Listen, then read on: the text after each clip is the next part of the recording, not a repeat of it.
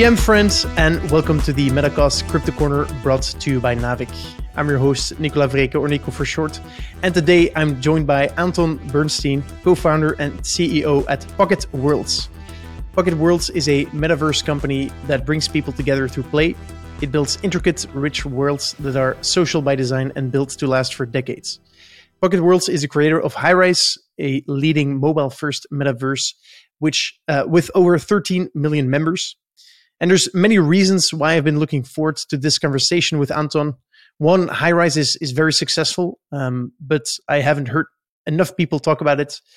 Also, Anton has some very down to earth thoughts and opinions about gaming. And he's also not really crypto native, but very well informed about Web3 um, and s- looks at it as a tool that can help him build more rich and engaging worlds. And um, yeah, very excited to dig in there. So, Anton, welcome to the Metacast. Thank you. Yeah, great to be here. All right, let's dive in. So, tell us a bit more about your journey because you didn't start your career off in games. What were you doing before? Um, and then what made you make the switch? Sure. Yeah. Um, so one uh, small correction from the intro, by the way. So we have, uh, I think, north of 20 million users now on on Highrise, and north of 4 million on Everskies, okay. which is our second product. Um, and uh, in terms of the the journey, so I actually uh, started in VC um, I started working at Insight Venture Partners and then Redpoint Ventures, uh, where I was focused primarily on consumer internet businesses. Um, that included gaming. So I worked on Kabam uh, at Redpoint, worked on um, this other company called Ankama in at, at Insight. Um, Insight had also invested at in, into Jagex, a company called RuneScape, or, or, a game called RuneScape. Um, but I was also focused pretty broadly on e-commerce and everything kind of consumer internet. Um, things like uh, even things like Shopify, but uh, Groupon actually was one of those uh, products that uh, I seek to invest into at Insight. Um, we ended up losing the deal, um, and then I transitioned out of Redpoint and started a company in Australia that is now called LuxuryEscapes.com.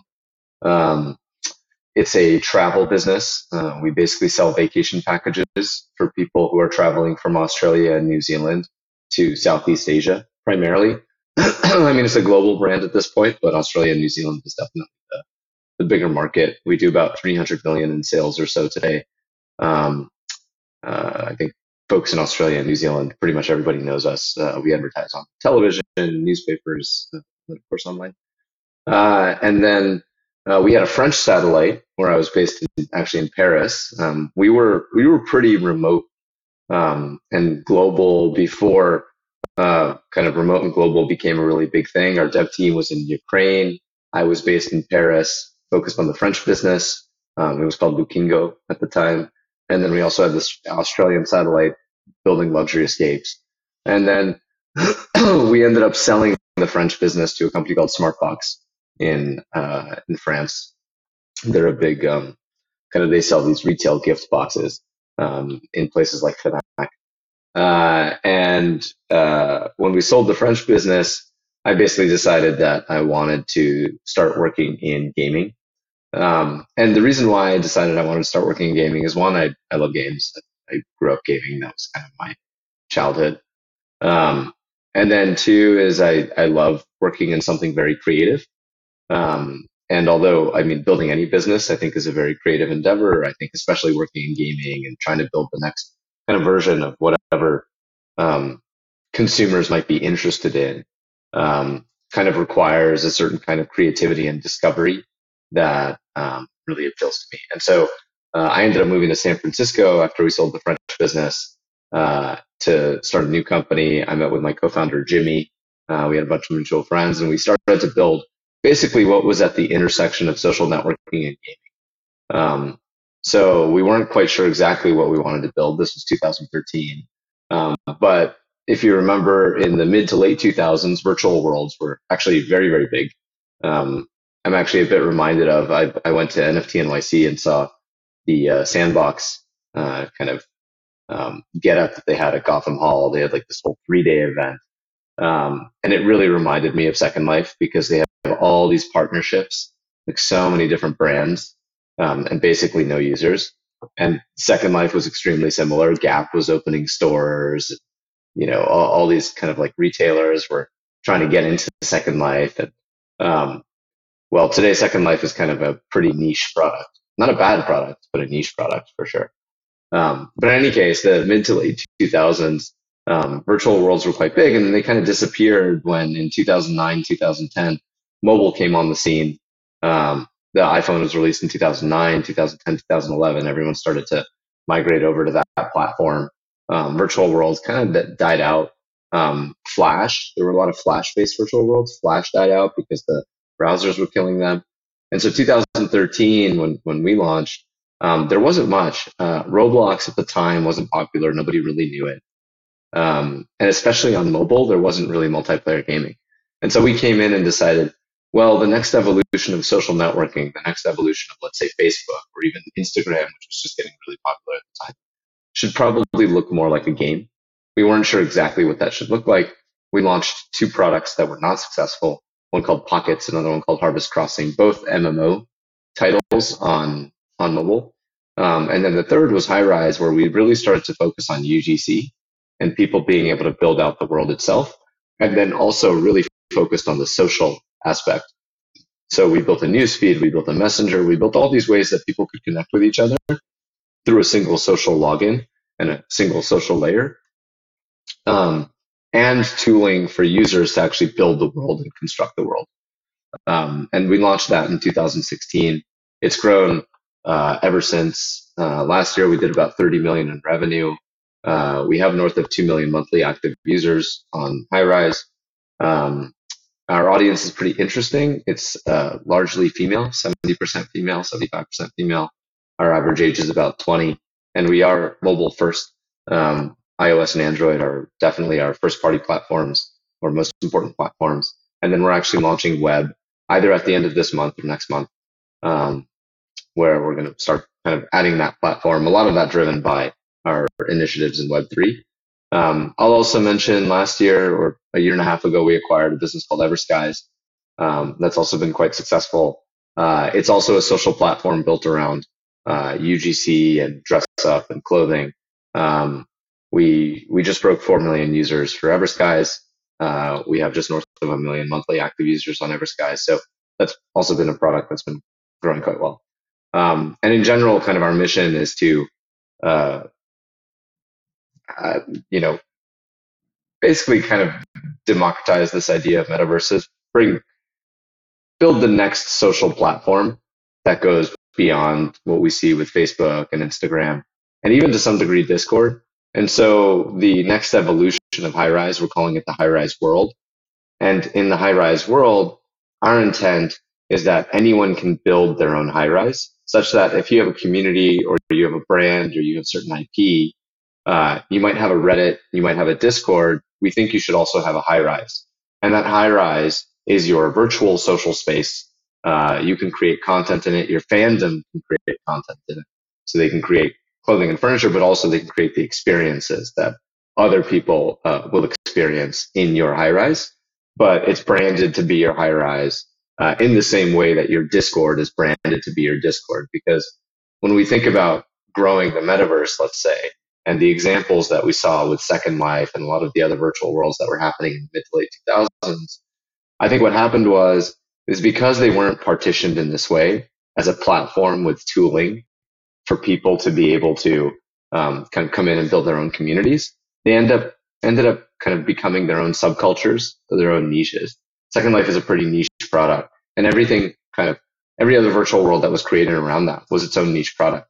The analogy I like to use is Discord Imagine if there was only one Discord and everyone had to join the same Discord. It just wouldn't make sense.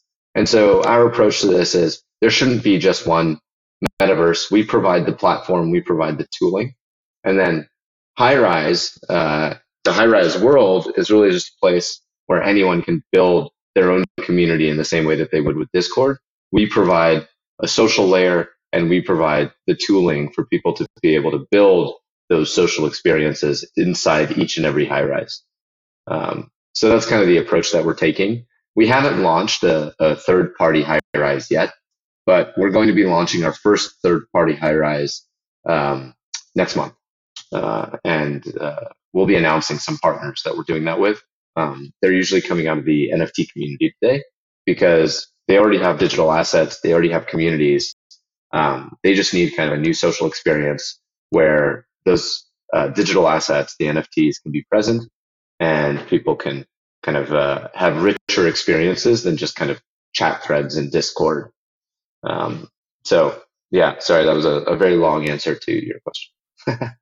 it it already touched upon uh, many of the points that I'd like to to go a bit deeper in. So that was great. Um, just to take a step back and talk about high rise a little bit, you told me that your audience is mostly female and on average 20 years old. What do they do in Highrise? How do they spend their time? What brings them there?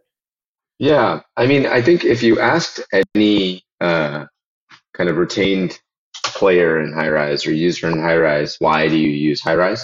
They will all tell you because of the friends I made on Highrise. And so the, the a lot of the core motivation ends up being very social. Um, so there's a lot of uh, kind of chatting, socializing. We have voice chat.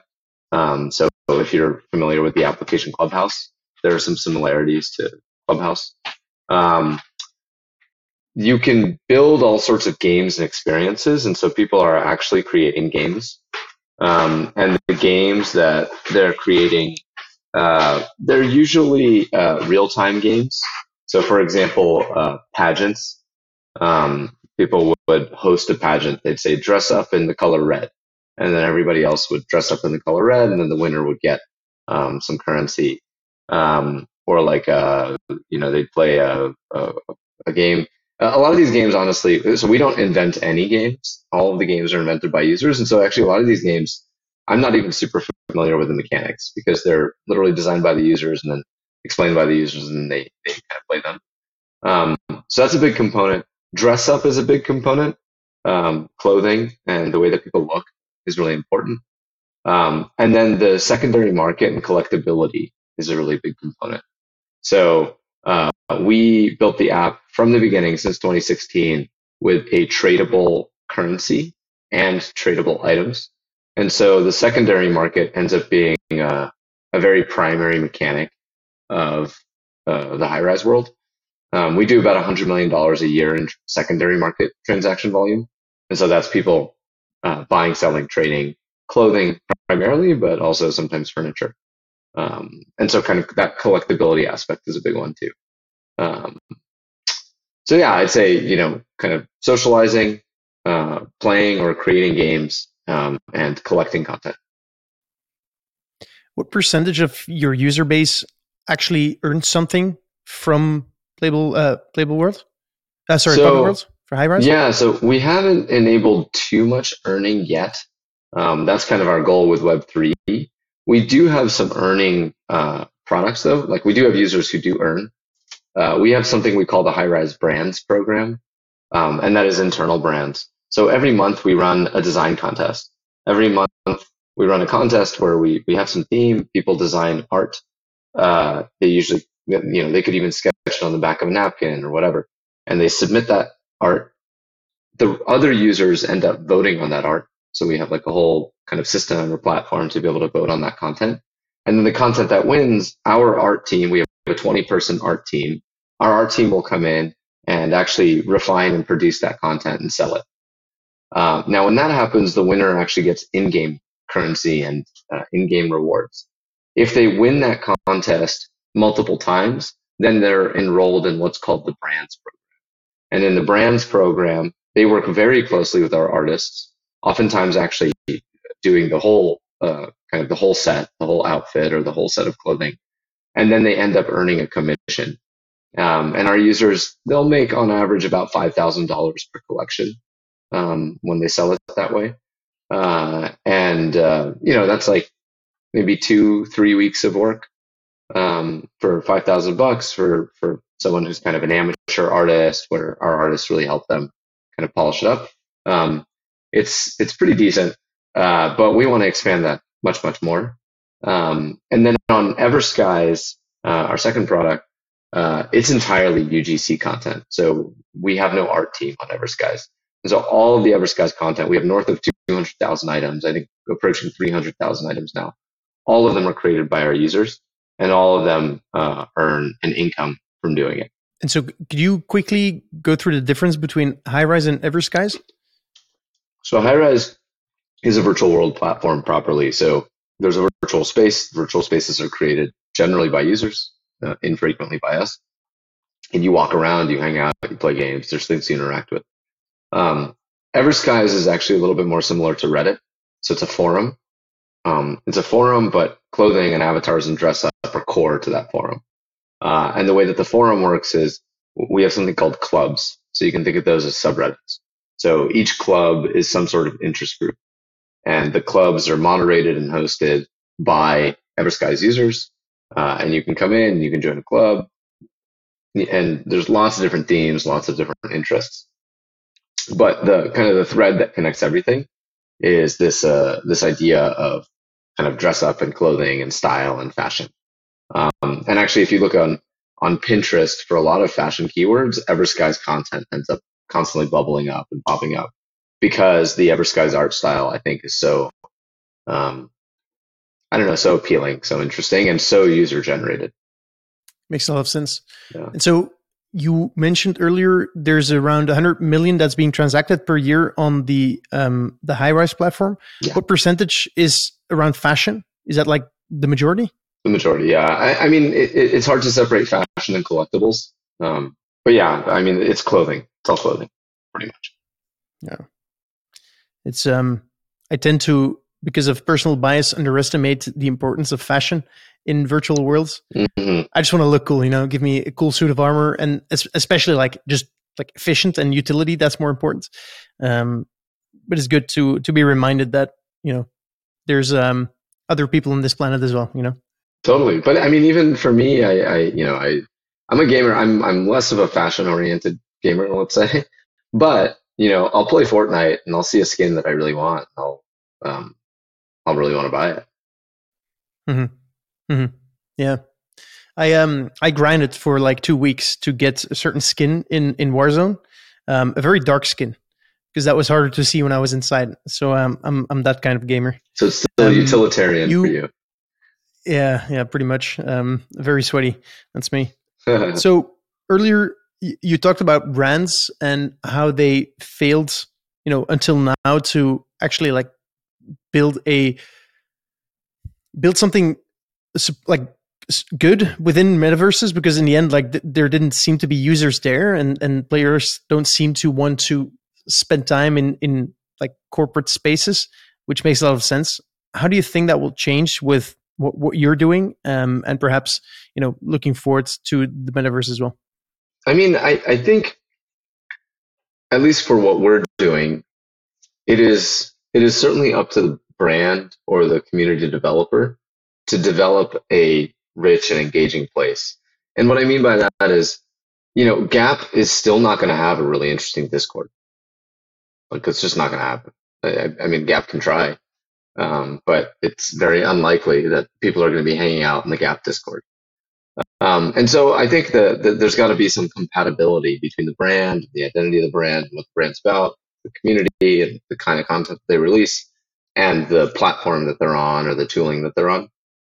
Um, and so, at least for me, again, that's the kind of the way that I think about it because the analogy that I have for what we're doing is is much closer to Discord, and it is allowing brands and communities to build up um, these virtual spaces, um, these kind of like next gen social networks uh, for their users to activate them in a different way. So activate them in real time, activate them using virtual goods, um, a very different business model, right? Like think about Discord or Reddit no brands or communities are making money off Discord or Reddit.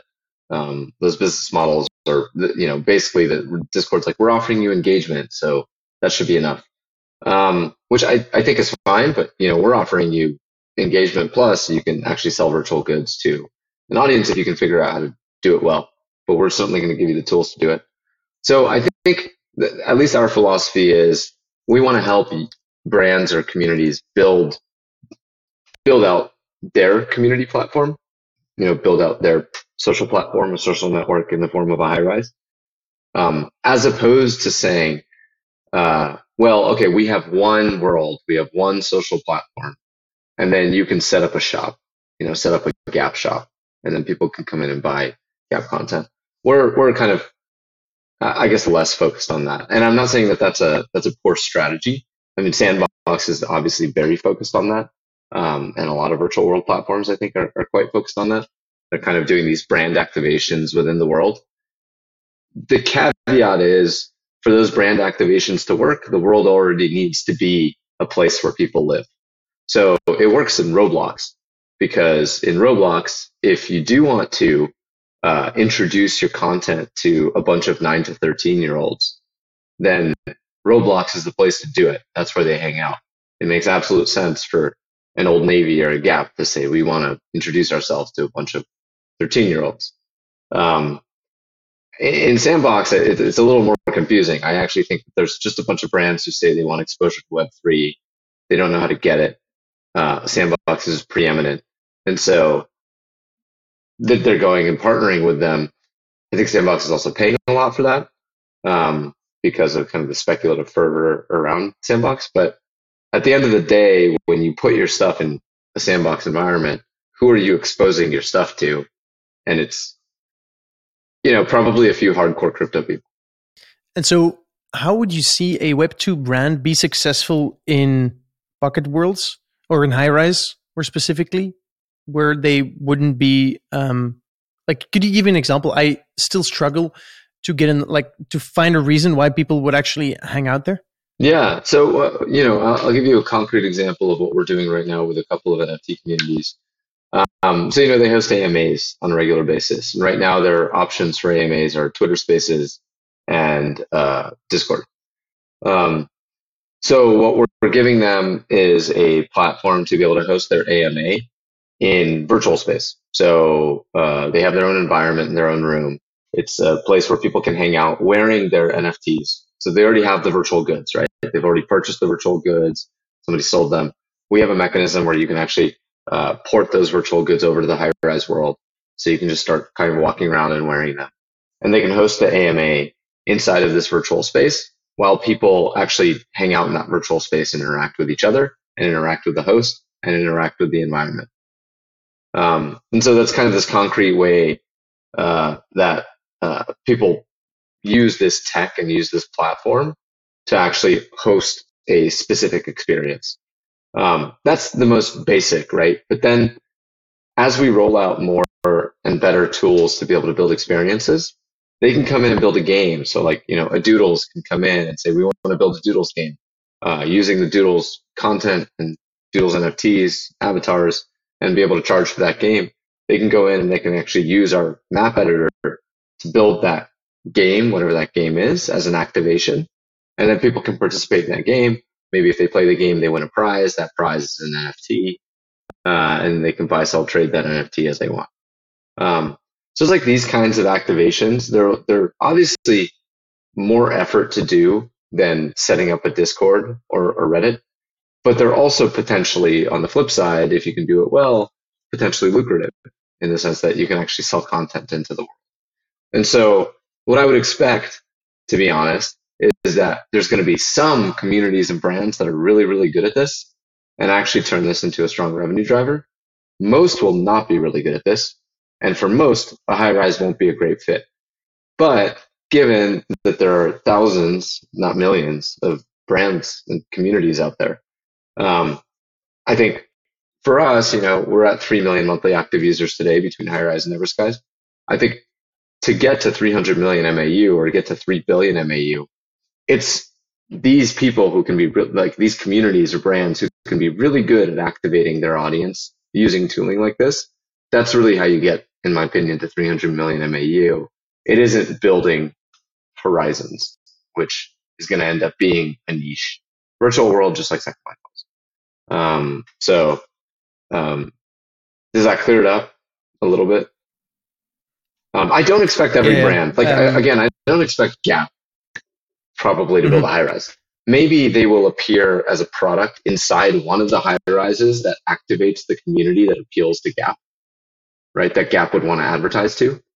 But I don't expect Gap to actually have a high rise, But I do expect like a community of furries, you know, to emerge and have a furry high rise or a community of um, I don't know, maybe GTA enthusiasts. And there's like a GTA high rise, you know, or this NFT community that that has really strong, great art. They want to release that content into a virtual world and they want to create games around it. Like Doodles is doing a great job of building a, you know, Doodles 2, this virtual world.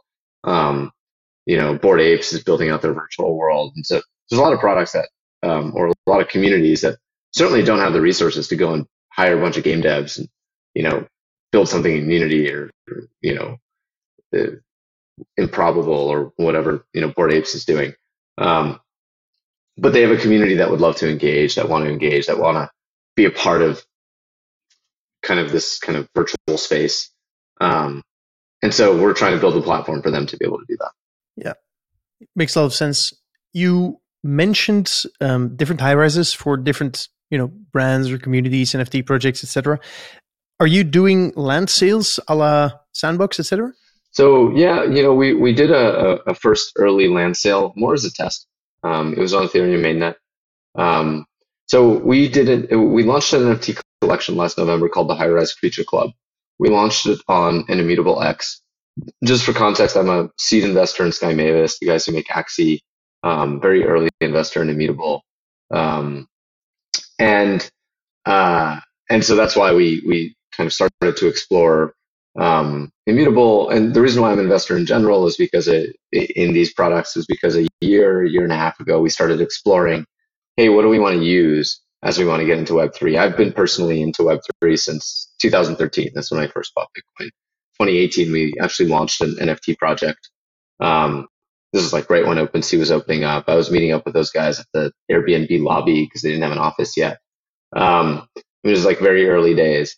And so we were constantly exploring. It was all very early. And then a year, year and a half ago, we started to look at some of these layer two solutions, some of these you know, alternative solutions that maybe we could actually start integrating because I have this fundamental belief when it comes to Web3 that if you want to build a virtual economy, this is just the right tool for the job. Um, I, I, don't see you know Web3 as necessarily well. I, I, see it as something very interesting, but most importantly, I see it as this technology um, as as a kind of a composable money. So you know, this technology allows this kind of like permissionless interaction with this kind of uh, database entry or database. Um, and so that allows for this kind of composable money that, that we see. And I think composable money is a really powerful feature for a virtual economy. Um, because we can just kind of put the money out there and then people can build all sorts of tooling around it. Um, and we see that happening in DeFi with all these building blocks and now, you know, all the leverage that's gotten into the system and those leveraging whatever. But like, um, fundamentally all that is proving out this point that there's this kind of like permissionless composable system around money. Um, and I think if you have a virtual, pure virtual economy, it's just the right tool for the job. Um, and so I've held that belief for a long time. Um, but the tooling has just been pretty poor. Um, and as the tooling has started to improve, that's when we started looking. I talked to this guy, Mavis guys about Ronin. At the time, they hadn't even launched Ronin on Axie yet. So it was super early. So I was like, can we use Ronin? They're like, no, it's definitely not production ready yet. So okay, can I invest in your company instead? Um, immutable, same deal. I was like, can I use immutable? They're like, actually, yes, you can. Also, we're closing this like you know private sale. So like, great. Um, and so then we started using immutable. In November, we launched um, the High Rise Creature Club on Immutable X. Um, and that was kind of our first test on, on, on, an NFT collection. It did really, really well. So our community was really into it. We sold out in 30 seconds. Um, we did like I think uh, two and a half or three million in primary transaction volume, and then almost 10 million in secondary transaction volume. Um, so it's definitely pretty successful. The the mechanic was it was a PFP, or it is a PFP, a profile picture. Plus, it's an outfit that you can wear in higher rise, and you can wear the individual traits in high rise separately, or you know the full outfit. Um, and we integrated it with the mobile app, so you connect with your MetaMask on the website and then if you're connected, then on the mobile app, you can wear the outfit and you can wear the individual traits. Um, and so we, we kind of did that, the high rise creature club. That was really successful. Our, our kind of audiences was, although some of them were pretty reluctant about NFTs, they kind of have all come around more or less. I, I don't see a lot of negative sentiment about it these days. Um, and then uh, afterwards, we launched uh, High Rise Land, uh, for people who own the creatures. So it's kind of like a perk and a way for us to test launching um, an NFT collection on Ethereum mainnet and kind of testing out land. And so what land entitles you to do is build your high rise. Um, so that's kind of how we think about it. If you own a piece of land, you can build a high rise. If you own an estate, you can build a, a kind of a richer high rise. Um, each high rise can still have infinite rooms.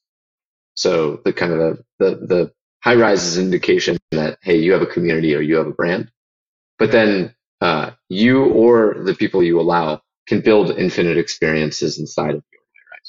And so when we launch these partnerships next month, um, that will be in partnership with land. So um, they have some land and they're going to be launching their high rises through that land. Um, and you can actually see the land on highrise.game slash land. Um, there's like a little map. It's pretty cute. It's like an island that looks like Creature Head um, because it is for the Creature Club. Do you move? Um, do you teleport from high rise to high rise, or is this like is is there a dis- sense of distance as well? Yeah. So the the right now the design system is uh, is definitely teleportation in the sense that um, it's UI. So you access the high rise through UI, and then once you're in the high rise, you see a directory of rooms, just like an infinite directory of rooms. And kind of the mental model is it's an infinitely tall high rise. So each one of these high rises is an infinitely tall high rise, and you can jump from room to room. It's like you're hopping on an elevator. Okay.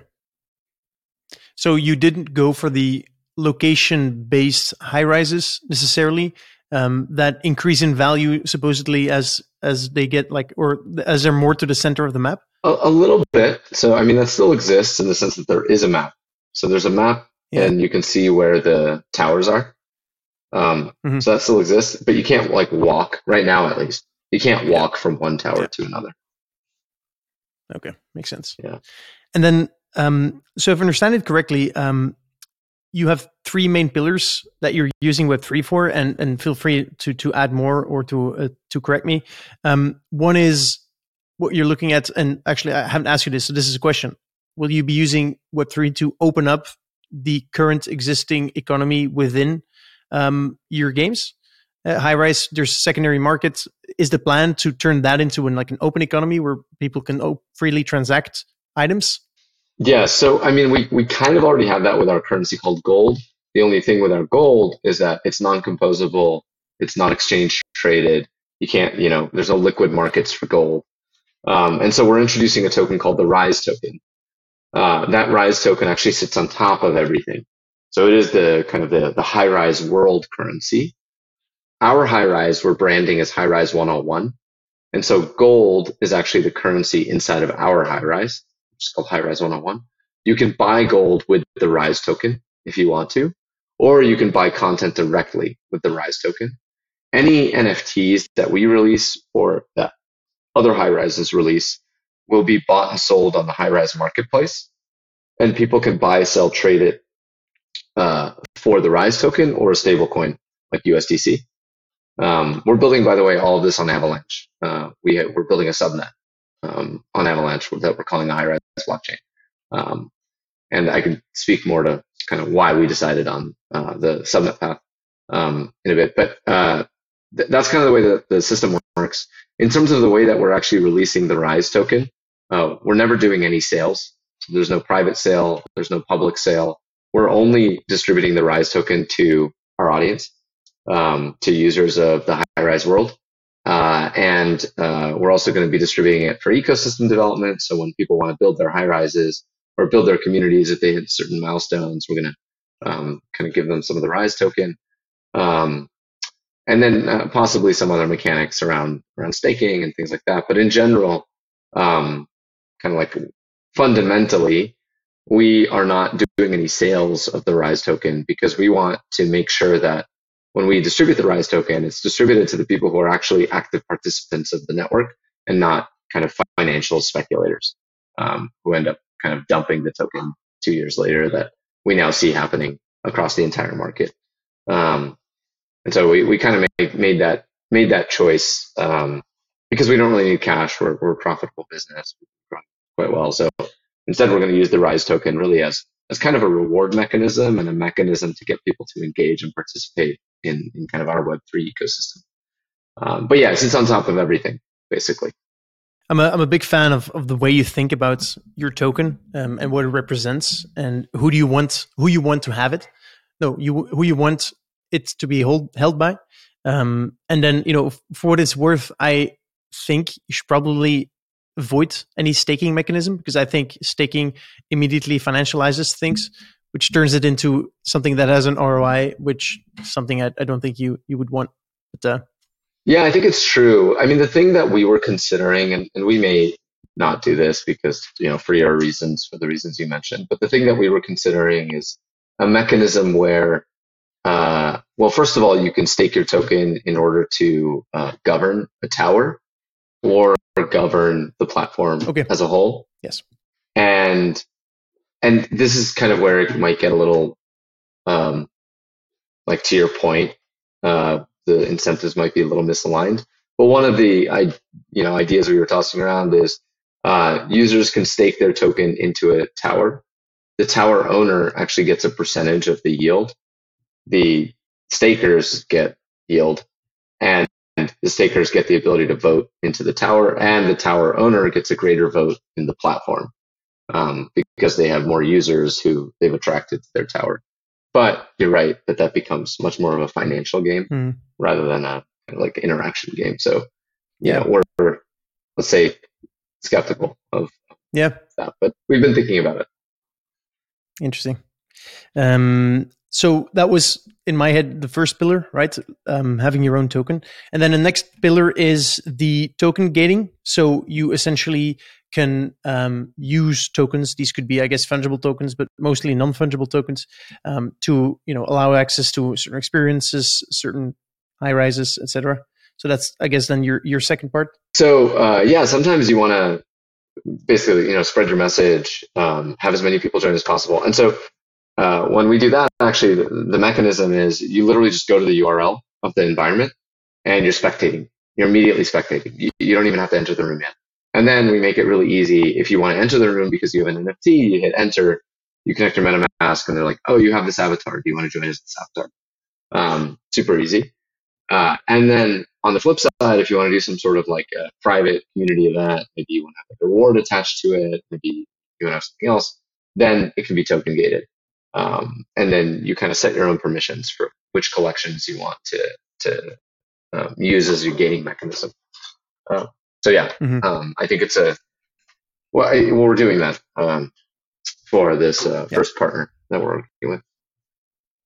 Yeah, makes total sense. And then finally, it's also for you a revenue source, then I guess you've launched your first uh, 11,000, I believe, NFTs. What's the strategy there? How, how, do you see that moving forward? Yeah, so I mean, uh, it was really our test at, at what, it, what does it mean to own an NFT? What does it mean to have an NFT on our platform? How do people use it? Um, do they kind of rent it out in some way? Do they, do they hold on to it? Do they buy, sell, trade it? Um, and uh, and yes, I mean, as a primary sale, it was very successful. We're still uh, collecting a lot of secondary sale revenue. Um, we are a, kind of a top five project on Immutable um, uh, by kind of transaction volume.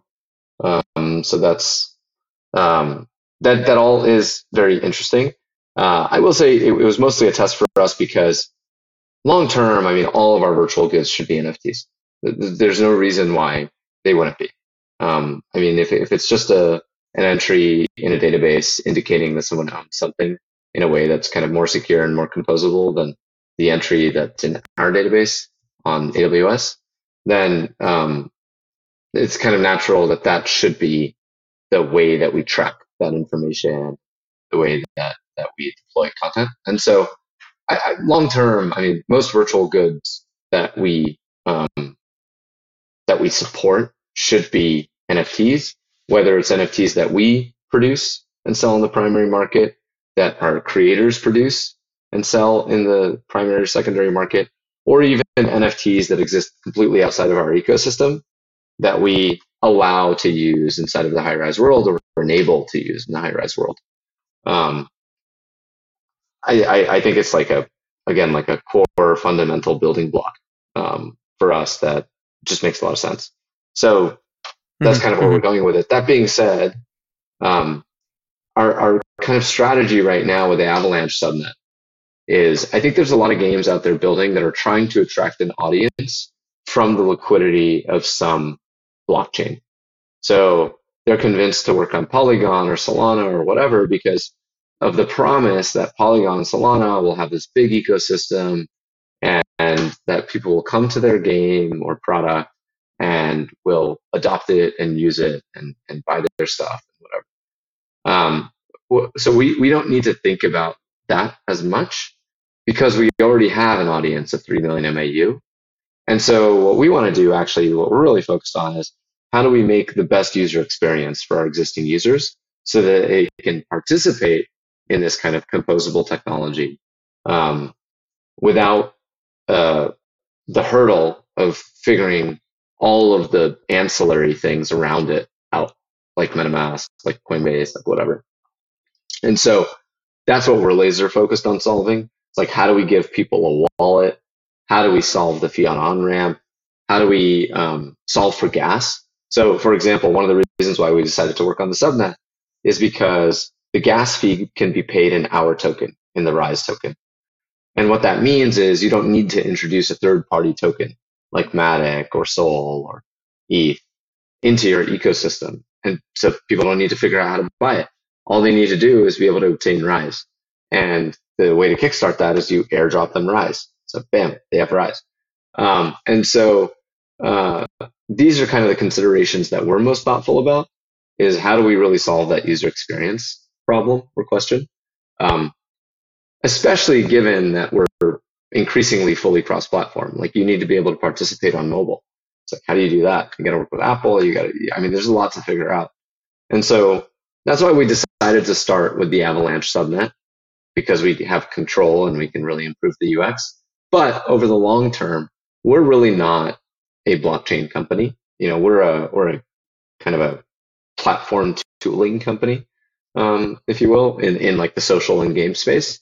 And so if there's a great community on Polygon or a great community on Solana or a great community on mainnet, there's absolutely no reason why we wouldn't support them and say, hey, you can build a high rise, you can connect Phantom, or you can connect MetaMask, and we can load in your NFTs, and your community can now hang out in this social space. Um, absolutely no reason why we couldn't do that. But the reason why we're launching with the Avalanche subnet is because we think that, that for our users, for our existing users, we can solve a lot of the UX challenges that way. Um, and so that's what we're really focused on. And you probably couldn't care less about the actual users of Avalanche today, no. which I, I can't see there being too many that are only on Avalanche and not on like Polygon. No, no, yeah, yeah, we don't really care about that. I mean, the the one thing we might care about is is the kind of the liquidity for the token. Um, but I think you know if you look at Trader Joe or Pangolin, th- there's enough liquidity there that you know we can make sure for for sure that there's a liquid market for the Rise token. Um, pretty much, I think on mm-hmm. uh, you know Avalanche, Polygon, Solana, Ethereum, all of them, I think can satisfy that requirement. Yeah. Do you plan on um, like acting as a sort of central bank around the Rise token? Because you know, let's say you airdrop your first rise tokens to whatever like your 10,000 most engaged users and you're unlucky and they were doing it you know all of as a big plan to start speculating on the price and then you know providing little liquidity and pricing it very high. Um, how are you thinking about that? Yeah i mean to be honest i don't know what i can and can't say um, from from a uh, kind of a regulatory perspective. Um, but i will say that uh, well, first of all, very low likelihood that our most engaged Highrise users, who have been with us for many, many years, um, are are have mm-hmm. all been doing this to collude on our token. Uh, it would be amazing though, and I would uh, give them huge props. Um, yeah, they deserve, they deserve it. it yeah. exactly. uh, so, so I think the, the likelihood of that scenario is pretty low. And and when we do release our token, we're going to be releasing it with strong utility. Um, like from the from the get go. So we won't just airdrop you tokens and be like, oh, there's nothing to do with the token. No, uh, the you know the and, and it's pretty straightforward for us, right? We already know what people are buying with with gold. We already know how people are transacting, and so as we release the Rise token, it's like okay, pair it with content that we know people are into, pair it with you know mechanisms and features that we know people will spend on, and just make sure that that's denominated in Rise token. Um, so it's pretty straightforward for us to I think, um, create utility for the token early on. Um, and for our audience to actually want to do it. I, you know, as a, as a good example, um, the Highrise Creature Club, it's on Immutable X, right? Which I, I think uh, I love those guys. I love Immutable X, and they're they're working through a lot of things, but the UX is still somewhat of a struggle in the sense that not only do you need to figure out Ethereum, figure out MetaMask, figure out Ethereum, figure out how to get Ethereum into MetaMask, then you also have to bridge it over to Immutable and then transact on some um, you know secondary market that is not OpenSea. Um, and despite all of that, our users are doing it constantly. Like there, there is high demand for uh, the the creatures. They're sitting at a 0.1 ETH floor, which I think is like one of the highest floors on Immutable. Um, and it's because people want this stuff, and and they're you know there's there's kind of a demand for it. Um, and so I think if we can solve a lot of the UX questions, which is, oh, well, I already have a wallet. The fiat on ramp is really easy. Um, and actually, I already have the token because it was airdropped to me. Um, I think that the demand is going to be very, very high. Uh, at least that's what I see based on what I see with the Rise Creature Club. Um, so, kind of, I, I, expect there to be quite a bit of transaction volume and liquidity. Um, you know, we're also going to make sure that you know whatever DEX we work with is, has enough liquidity in it to support any kind of transaction volume. Um, uh, so, so yeah, I mean, I, I, think I'm pretty confident that it's it's at least going to have quite a bit of transaction volume with our community kind of transacting and figuring out what to do with it. I think to your point, if we start financializing it a little bit more, like adding staking or something, maybe that's where incentives start to become a little weird and misaligned, and maybe we have the wrong actors start to participate. So if we do do that, we'll probably do that much later. Mm-hmm, mm-hmm.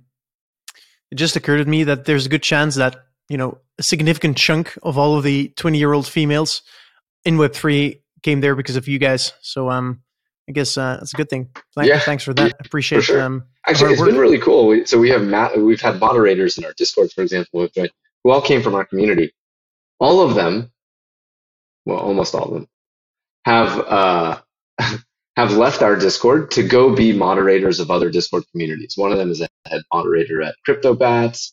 Uh, one of them is like working at some other Web3 company. Like, like this was kind of like their entry point, and then they kind of went and discovered uh, all that Web3 had to offer. A lot of them made like really good money on it, and have kind of like altered their their careers because of it. And that's just been super cool to see.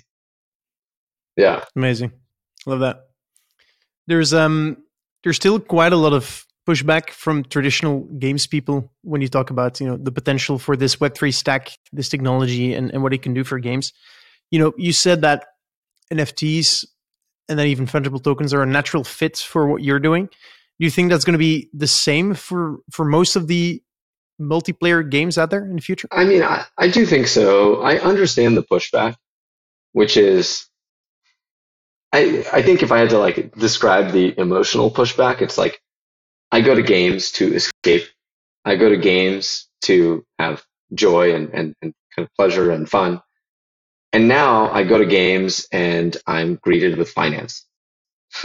I'm greeted with like having to think about finance, having to think about speculation, having to think about prices going up, having to having to choose, like having to constantly make trade-offs and choices around like do I want this asset? Do I want that asset? Like it's kind of this like intense commercialization of something that people find to be very entertaining. Um, I, I, I don't know what the right analogy would be for movies, but movies somehow manage to inject this, um, I would probably also be frustrated. Like, yeah, there's a way for me to make money off watching a movie, but like that's not why I'm here. I'm here to get be entertained for two hours and like turn my brain off. And I think that there's I think that, that that like if I had to kind of articulate maybe where the pushback comes from, I think a lot of that is a, a lot of it is that like stop injecting this like financialization, this real life kind of financialization into games. Um, that being said, uh, I think there will always be games that are just like for the fun and the beauty of it, um, and kind of like the joy of it. But I think for multiplayer gaming in general, multiplayer gaming is extremely oriented around status. Like they are status games. Um, the end game is almost always a status game in multiplayer gaming. even if it's skill based, even if it's like about being the best, it's like, why do you want to be the best? Often it's about status. And so I think in that world where status really matters, I think virtual goods and NFTs are always kind of going to be present. They're going to be a reflection of status, whether you win this NFT because you're like really, really good at the game or because you spent a lot of money or because you talked to the right people or you met the right people or whatever. You've been playing for three years. I think those will always be important. They'll always have value. And then I think if you can financialize those things um, using this kind of composable money um, kind of metaphor, uh, permissionless composable money thing, then um, they will be financialized because they have value because they represent something. They represent status in in the world. So yeah, I mean, I, I, think I think it's going to be very very big for kind of almost any kind of, or at least most kind of multiplayer gaming that has any kind of status games associated with it. Um, but I also like I, I you know I get I get the pushback. It's like sometimes you just want this like beautiful thing that is not adulterated by the the financialization and speculative fervor of uh, of goods. I don't know of, of of, of scarce goods, scarce assets. Yeah, yeah, I get that as well. Um, you know, having to think, you know, what's the best ROI that I can get yeah. for this, um, and you know, having me make having to make these calculations. I guess like they're fun sometimes or in certain environments, but not when you're, you know, playing in in, in, in like like a sim- simulation yeah, game or whatever. Exactly. Yeah. Good. All right. Well, um, it looks like time flies when I'm, I'm talking to you every time um, I do. So um, let's let's you know round this up. Anton, I want to thank you a lot for for being here, for sharing your story uh, about Pocket Worlds, Highrise, etc. Um, it was great. Yeah, thanks, um, and I appreciate the opportunity to talk about it. Is there, by the way, is there anything our listeners can do for you? Yeah. So, uh, well, one, we're recruiting. Um, I know a lot of folks in, I guess, in this bear market and recession are, are freezing recruiting and all that kind of stuff. We've been growing really quickly. Um, we need more people to help us achieve our vision. Um, and so uh, we have a lot of roles open on pocketworlds.com. Um, you can see what's available there. Um, so that part's really uh, important. And then the second piece is as we build out the Highrise world model, if anyone's interested in building out a Highrise, um, we will help you. Uh, like I said, we have token incentives, we have all that kind of stuff. So um, we'd like you to come in and and and really build uh, a social platform or you know a social community uh, on the Highrise World platform. So um, hit me up if you're interested in doing that. Fantastic. And where can people find you? Uh, they can find me on uh, on Twitter. Uh, I'm Anton Burr, and T O N B E R. Um, PocketWorlds.com, LinkedIn. Um, LinkedIn. So, What's that? yeah, exactly. Uh, you can find me on Highrise. My username is DeJakeness. Um, I actually made it because I was thinking of my friend Jake when I was like testing, and then I just ended up sticking with this username, and now everybody oh, knows me as the Jakeness. some some of these gamer tags, man.